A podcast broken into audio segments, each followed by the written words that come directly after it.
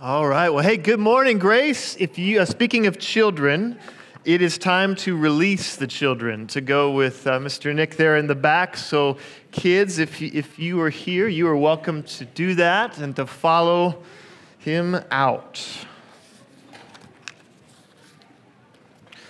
All right. And if you got your Bible, I'd like to invite you to turn with me today to John's Gospel. John chapter twenty-one is is uh, is where we're going to be today. John chapter twenty-one, and all of the buzz this week, social media, on the news, around the water cooler at the office, has been around the quote end game. I don't know if you know what I'm talking about. The end game of the uh, the Avengers series. And closely behind that, in terms of buzz, has been all of the questions and, and just wondering, what about the end game for the Gospel of John series that's been going on at Grace Community Church for forty-eight weeks? What is the end game? And so I thought, you know, in fitting with the whole Avengers thing and the length of that movie, my plan is to preach for three hours today. And to see who survives the end game. Uh, but before we do that, let's pray. God, thank you for this church. Thank you for this community of people, children, parents, grandparents, uh, young adults, single, married, just the community that you've brought together. Thank you for the Gospel of John, the chance to dive deep into your word. And today, as we conclude this series that we've been in, we pray that you would speak to us, for our post-Easter lives, that you would give us ears to hear the things that you want us to hear and eyes to see, in Christ's name. Amen. Amen. Well, on a much less uh, sort of lighthearted note to the Avengers endgame, a couple weeks ago was Easter Sunday. And while we were celebrating here and just a big crowd of people having fun with family and friends and worshiping and um, just glorying in the truth of the resurrection, on the other side of the world, in a country of Sri Lanka, um, I'm sure you've heard that they've, they had a very different Easter Sunday morning. And a series of attacks took place, and two hundred fifty-three people were killed by suicide bombers in Sri Lanka, many of them in their churches as they celebrated the resurrection. Uh, many of them um, young children in Sunday school who were killed in this just really this horrible attack. And I brought another picture. This is a picture of a young man from, from America, from Washington, D C. He's a fifth grader named Kieran Shafritz De Zoya. And I'm, I'm sure I messed that up. But his dad is, is an American. His mom is Sri Lankan. He was there in, in Sri Lanka. He was actually on the phone with his dad. And they had been texting and talking, and all of a sudden the phone went dead, and he wouldn't. He wasn't able to pick up. What what happened? What happened? And his father came to learn later that his that his young fifth grade son was killed in these series of suicide bombings on Easter Sunday morning. And I was reading news articles, as probably many of you were, in the in the you know aftermath of this. And one of the lines that his father said in this, this article stood out to me. It said that he was just a foot in the wrong direction. And because of where he was standing, a piece of shrapnel from this suicide bomb pierced his heart, and he lost his life. And his father was just asked, like, what in the world, God? Here we are, we're celebrating a miracle, the resurrection of Jesus, a God who raises the dead. And in the midst of the celebration of life, there is death. And in some ways, that's what it means to be a Christian. In the midst of resurrection life, we still are confronted with tragedy. And not just in really extreme cases, like in Sri Lanka with the bombings that took place, but in, in your experience, tragedies.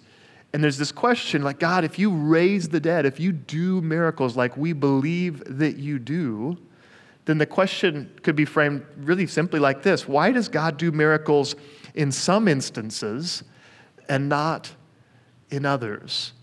Kieran's dad was just a foot in the wrong direction. He said, God, why? Why does God do miracles in some instances and not others? And I have some bad news today. I don't know. I don't know. There's a lot of questions that I don't know the answer to. But in some ways, this is a fitting question and a fitting sort of introduction to this passage, because our passage involves a miracle. Jesus does a miracle in this passage. It might seem like kind of a frivolous miracle. It's a miracle about a, a catch of fish, a bunch of fish. But alongside the miracle in the passage, there is a promise of future suffering for one of Jesus' followers, a guy by the name of Peter. And so right alongside each other, you have a God who does miracles and a God who says, and yet you will suffer without a sort of miraculous escape or intervention in your life. And then alongside those two realities, the miracle, the suffering, there is this, this third thing. There's a, there's a meal that Jesus provides. And so we're going to celebrate communion today in, in sort of fitting fashion with regard to the, the content of the passage. So John chapter one, beginning in, uh, sorry, verse, we, we're not going to start over and do the whole gospel again, just F Y I.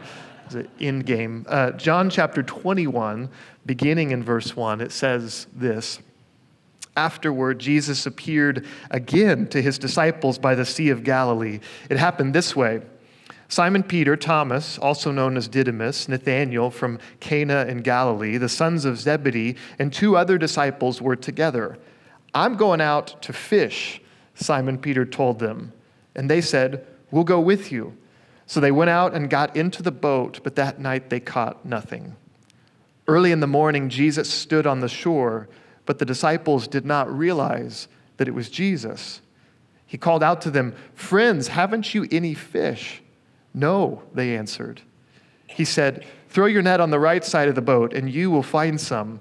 And when they did, they were unable to haul the net in because of the large number of fish.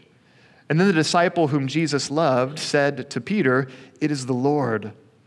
And as soon as Simon Peter heard him say, "It is the Lord," he wrapped his outer garment around him, for he had taken it off, and he jumped into the water. The other disciples followed in the boat, towing the net full of fish, for they were not far from shore, about a hundred yards. When they landed, they saw a fire of burning coals there with fish on it and some bread.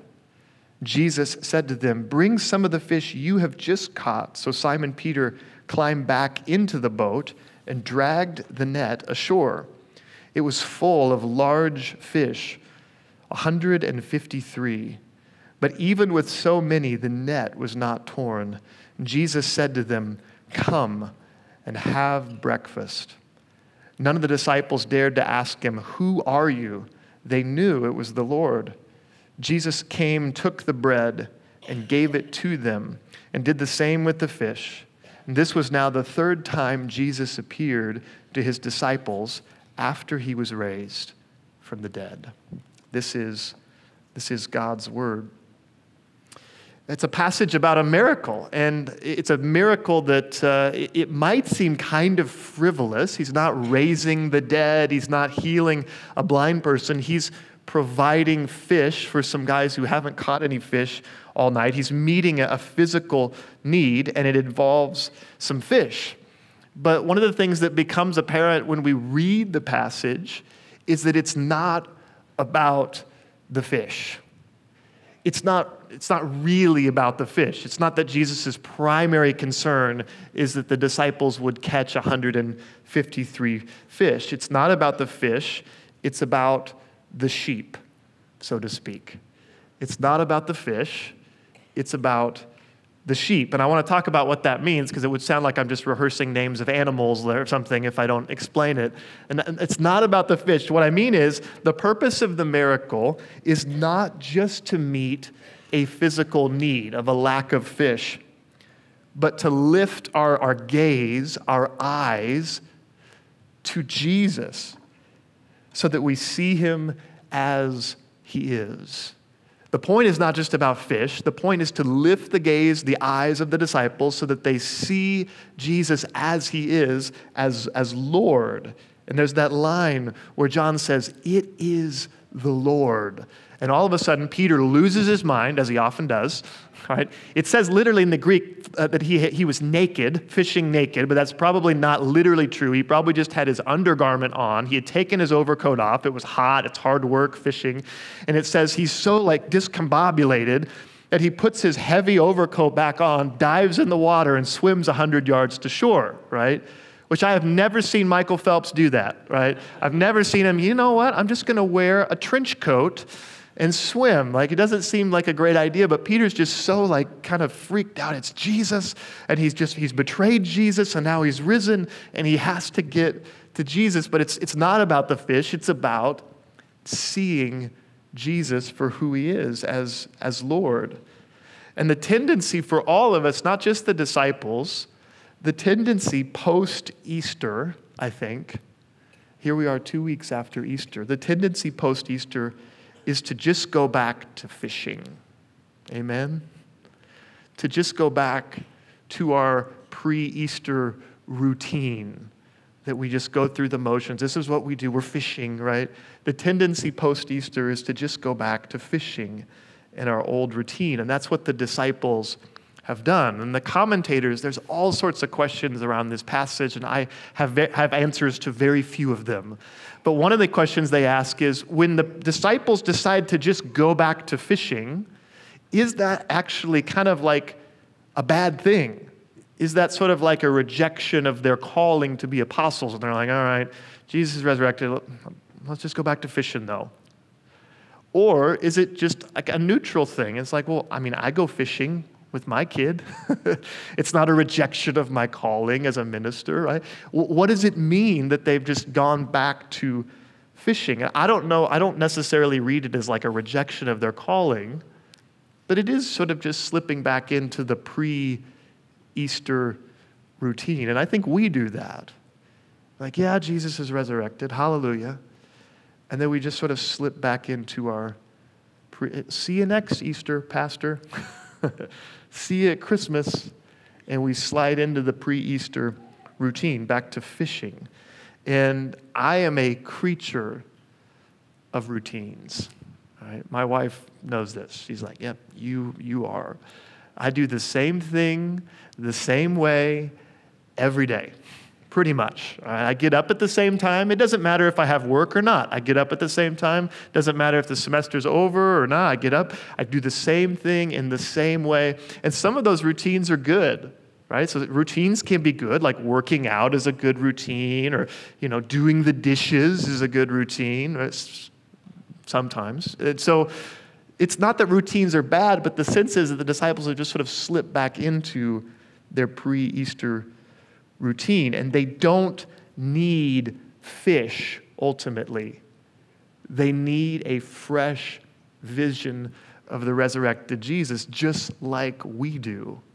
And sometimes I think God does a miracle in our life. He shows up in our life, not just to meet a physical need, but to lift our perspective to Him so that we see Him for who He is. And the proof of this, that in some ways the physical miracle isn't the ultimate point, is that literally everybody Jesus ever healed still died, right? Everybody. Lazarus, there came a time where he's like, I remember this feeling, you know, and then it, it, it, it because the point ultimately is not to just give you a prolonged fallen existence and a prolonged fallen life, but to give you an eternal resurrected existence. And so God uses miracles sometimes to lift our perspective to, to see the risen Jesus. The fish aren't the ultimate point. I brought a picture of a fish. This is my son Ewan, and uh, this is him last year at Table Rock Lake. And normally we just do water sports because Brianna's family is a water sport family, not a fishing family. All right, and he gets very upset if you try to fish off of his master craft. It's like blasphemy. The veil of the temple will tear, you know. So But Ewan never got the memo, and he just wants to fish. His, his favorite thing in the world is fishing, and I know that because I hear about it every single day, right? It could be the middle of winter, and he's like, Dad, can we go fishing today?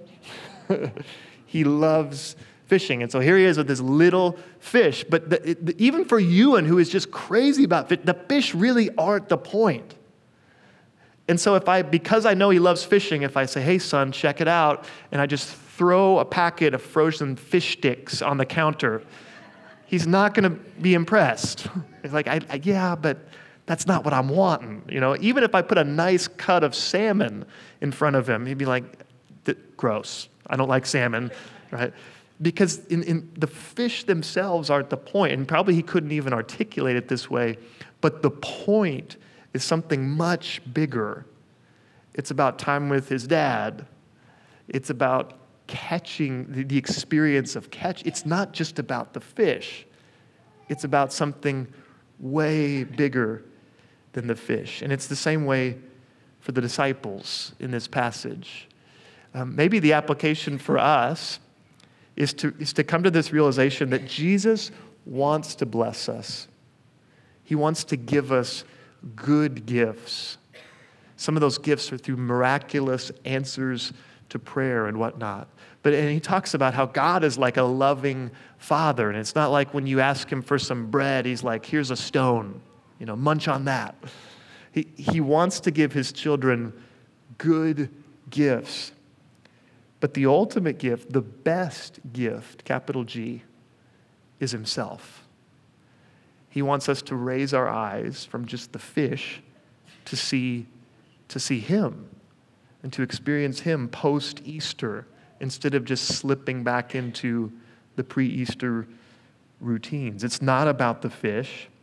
It's about the sheep. And so we need to talk about the second animal, the sheep. Verse fifteen, we'll pick up and talk about that. It says this in the passage, verse fifteen. When they had finished eating, Jesus said to Simon Peter, Simon, son of John, do you love me more than these? Yes, Lord, he said, you know that I love you. And Jesus said, feed my lambs. Again, Jesus said, Simon, son of John, do you love me? And he answered, yes, Lord, you know that I love you. Jesus said, take care of my sheep. The third time he said to him, Simon, son of John, do you love me? And Peter was hurt because Jesus asked him the third time, do you love me? He said, Lord, you know all things. You know that I love you. And Jesus said, feed my sheep. And there's a, there's a lot of questions, both literally and figuratively, that sort of swirl around this, this passage. But, but one of the questions, so many questions, but one of them is, Peter, do you love me more than these? Jesus says. And there's a commentator sort of debate this. I mean, the, the sense is, the normal sense is, that Jesus, when he says these, he means, Peter, do you love me more than these other disciples love me? Do you love me the most? Because that was the thing that Peter was always bragging about. You know, like, everybody else will abandon you, but I will not. I love you the most was the implication for Peter. And so some, sometimes the thought is, well, Peter, do you love me more than these other disciples? Other commentators say that what if the these is not the other disciples, but what if it is this old routine, the fishing? Here they sit surrounded by the fishing tackle and the boats. They're by the lake. The fish are grilling. And, and what if Jesus is gesturing towards the fish and the tackle? And he says, Peter, do you love me more than all this? Your, your, your old life, your old vocation, as I'm just a fisherman, I'm not an apostle, I'm just a, you know, just, just the fish, right? Do you love me more than these? And the text doesn't say for sure.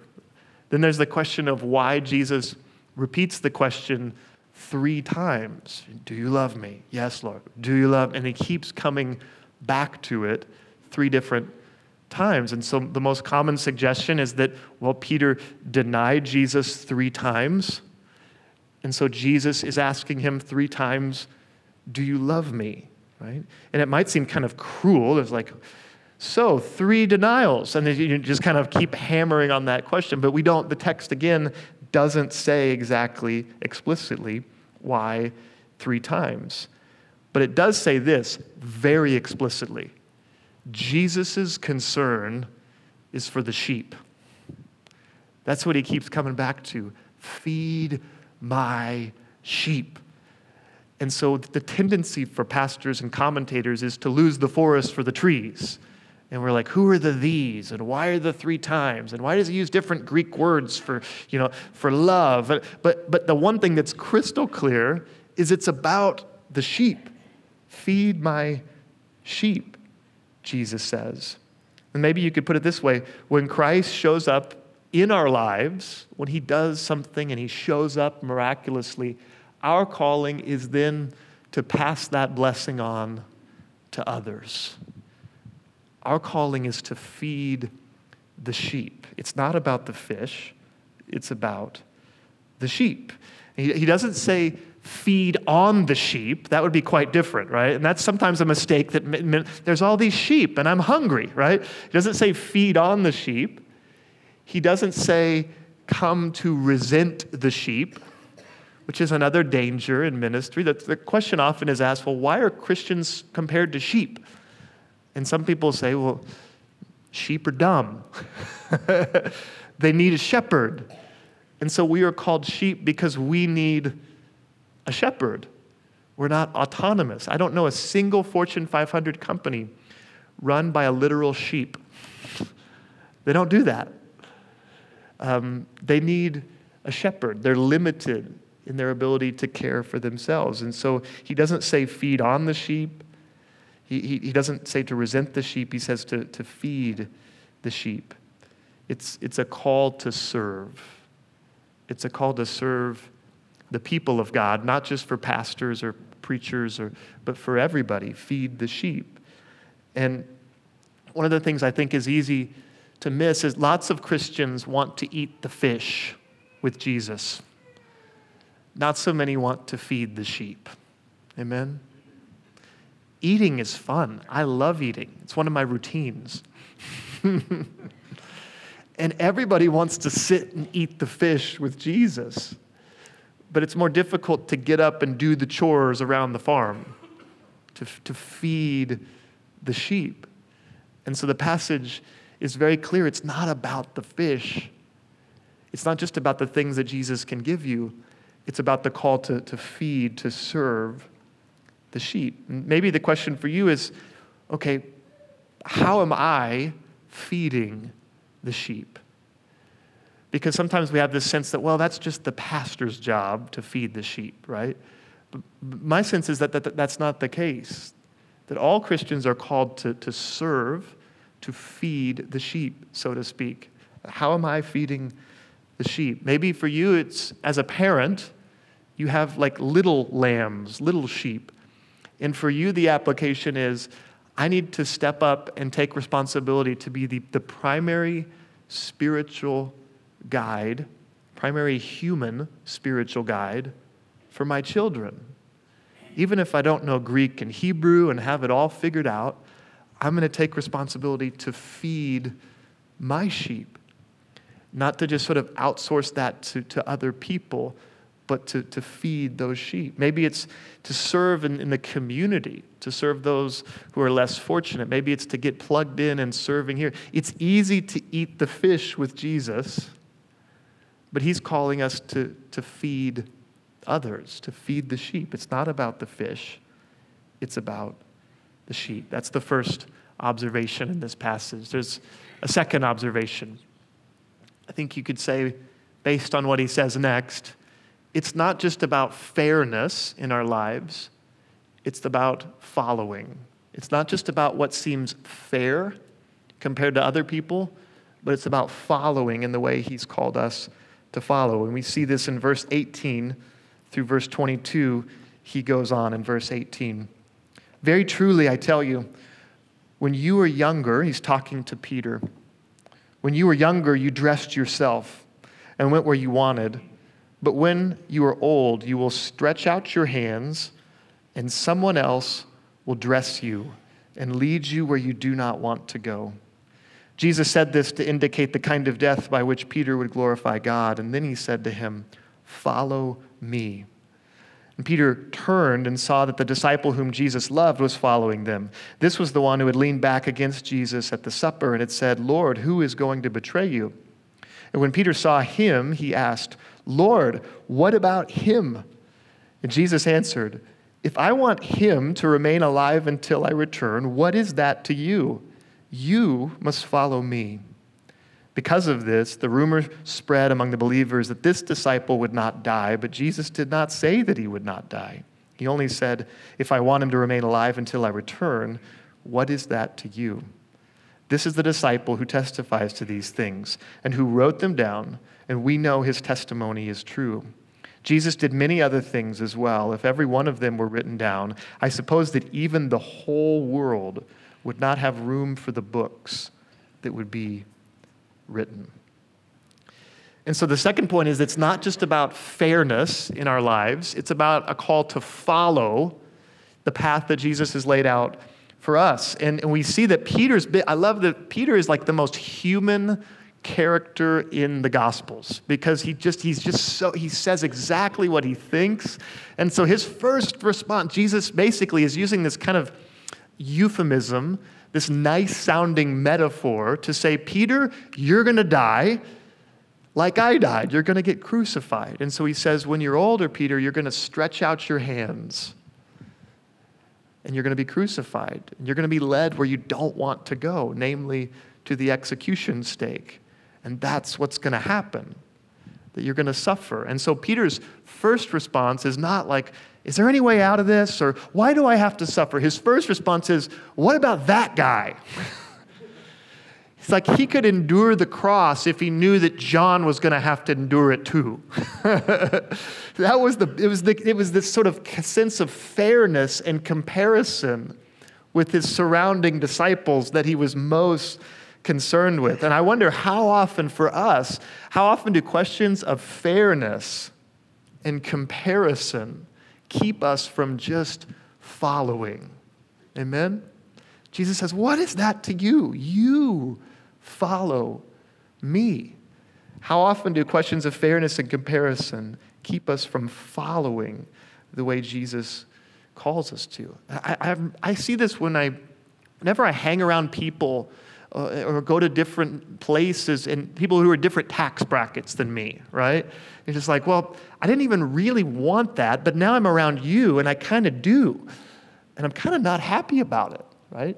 Well, what about him? Like, that's not fair. There's this sense of comparison that sort of springs up in us that makes us envious, that makes us unhappy, when moments ago we were fine. And we want to know about other people with regard to fairness. Peter's question, Lord, what about him? This is a question I hear about seventy-five thousand times a day in my house. That's not fair, right? What is that to you? You follow me. I brought a, a picture of a French literary critic. Not going to do anything with it. I just wanted to put it up there. No, this is a guy named René Girard. He was a French literary critic. He died a couple years ago, and he was an incredible, brilliant scholar. He started out as an atheist, and he began to study the Bible just as an ancient text. And he has this interesting quote. He says, mine, he's talking about his research, he says, mine is a search for the anthropology of the cross, which turns out to rehabilitate orthodox theology. What he means is, I just started studying these ancient texts. I wasn't a believer. I was an atheist. I was just an anthropologist. And then I saw their truth, and I became a follower of Jesus. And in nineteen fifty-nine, he underwent a profound conversion uh, because of his study of the Gospels. And one of his big insights for Girard is this idea of how human desire works, the origin of desire. And I don't agree with him on everything. Um, I don't agree with myself on everything, but he, he says this, essentially, we want what we see others wanting. We want what we see others having. And so desire is in many cases contagious. You catch it the way you catch the flu. And he says you can see this just illustrated perfectly with children, where there's a toy laying on the ground, nobody wants it, it's probably broken, it's probably a doll with like a busted head, you know, and the, and the child does not want the toy at all until the child sees her sibling just walking near it. And she, she and it, the toy starts glowing with de, with desirableness. That we want things, in many cases, not all cases, because we see other people wanting them, or we see other people having them. That so many of our frustrations come from a kind of covetousness. Girard says that's why the last command matters, because it's through that that we get off track. Peter's question, like, what about him? That's not fair. There's this comparison game, this envy of other people's lives and callings and, and their paths. But it's not about fairness. It's about following. Maybe the question for you is, okay, how have I allowed a concern for what seems fair to distract me from just following, a desire to have somebody else's life or somebody else's gifts or somebody else's future, in the same way Peter is now distracted by John. He's distracted by this sense of what is fair. How have I allowed that sense of fairness to become a distractor that keeps me from following? It's not about fairness. It's about following Christ. And if we stop there, this would be, I mean, it would kind of be sort of a browbeater kind of message. You know, it's like, it's it's not about fair. Life isn't fair. You know, you probably heard that. That would be, that's kind of a downer, man. We're going to end the series on that. Like, um, it would sort of be a sort of browbeating message. But thankfully, Jesus, as he always does, in the midst of difficult commands, like follow me, he always weaves in empowering, sustaining grace. There's always grace and gift that empowers obedience. And one of the ways we see that in this passage is kind of a weird big idea. The gospel ends with breakfast. John's gospel ends with breakfast. And the command that Jesus gives to his followers in verse twelve is literally, come and have breakfast. And what's fascinating is when the disciples get there, they think they're bringing breakfast. Like Peter's like, I'll do it. And he pulls it in, you know. But when they get there, the table is already set. Jesus has already got the fish grilling on the fire. And it says he even has brought bread. You're like, where did the bread? Is it like a walking Panera? How did he get the bread, right?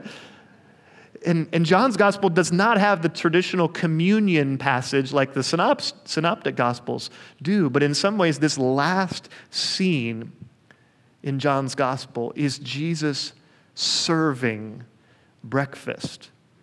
Breakfast is a meal of beginnings. It's the meal you eat before you go out and do the work. It's it's not a meal of endings. I guess if you work the night shift, it is. But but it's a meal of beginnings, and it's like Jesus is saying, you're going to you're going to have to follow me. You're going to experience both miraculous successes and suffering, crushing defeats that are going to make you question my fairness. And God, why do you do a miracle here and not over here? But in the midst of that, before I send you out into that life, the table has been set, and I'm I'm asking you. Not to just do some hard thing. I'm filling you first before I send you out.